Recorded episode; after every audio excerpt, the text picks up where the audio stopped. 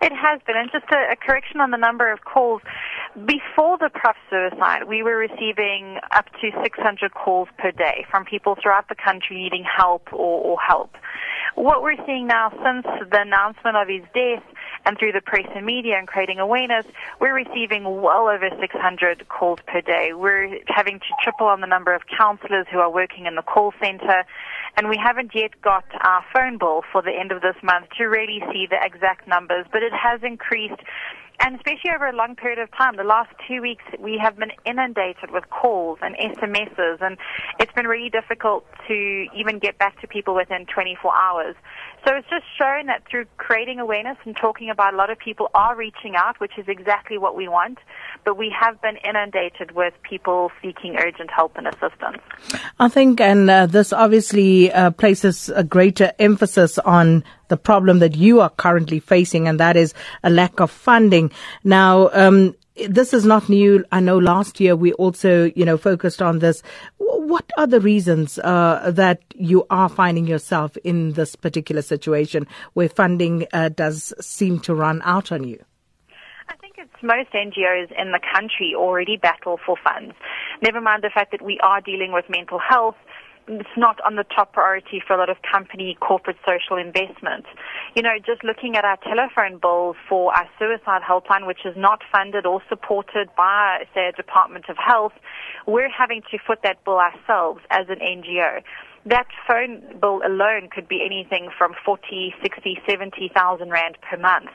So it does cost, cost us a lot of money directly as an NGO. And while we do a lot of work to raise funds and, and appeal to corporates and we have other helplines that are sponsored by other corporate companies. However, our suicide line is not, and that the onus is on us to cover those costs.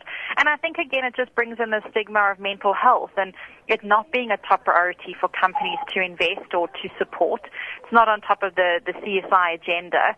And it is hard for companies to have to associate with a suicide helpline. But when you look at the fact that we receive so many calls on a daily basis, you have to wonder that if anything ever had to happen, who else would these people call? Who else would help them? So the need for our service and the demand on our service is increasing every single day, but we're finding that less and less companies and less and less financial support. So it is a concern for us. And with regard to government, the Department of Social Development, I understand they do um, give some sort of funding. Uh, so, can you tell us a little bit more about that? Uh, and also, how much money do you actually need every month uh, to keep the organization's doors open? Have a partnership with the Department of Social Development on a specific project specific to substance abuse. So we run a separate 24-hour substance abuse helpline for the department, um, which doesn't affect our suicide helpline. We don't get a single cent from the Department of Health, and we haven't for many, many, many years. Um, so we're having to rely on corporate donors, private donors, and really just fundraising initiatives as an NGO. Um, when we look at what the costs are to SADAG, just the phone bill, as I mentioned, uh, you know, earlier, just the phone bill a month could range anything from 40,000 to 80,000 rand per month. Um, I'm a bit nervous to see what our phone bill is for this month because we have been receiving so many calls.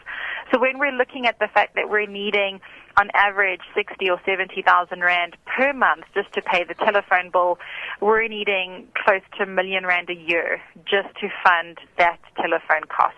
That excludes our wonderful volunteers um, or training them or our electricity or, you know, printing materials or anything like that. Um, it's just covering our, our bare costs. So we do need funds and we do need money to keep doing what we're doing. And again, with, with more money, we can reach and help more people. And uh, just a final one, is there any way in which the public can help? Yes, and literally every cent counts. We have an online donate button on our website at www.sadag.org where people can go online and donate 50 Rand, 100 Rand. All of this adds up and really helps us to make a difference. And everything that is raised goes towards the cost of our suicide line and can literally help us to save a life when we look at the fact that we're running the suicide helpline, the only one in the country, seven days a week, and we're helping people from across the country, the youngest suicide has been six years old. So this is an important service that affects a lot of people. So we need to really urge the public to please dig deep and, and help us to keep doing what we're doing.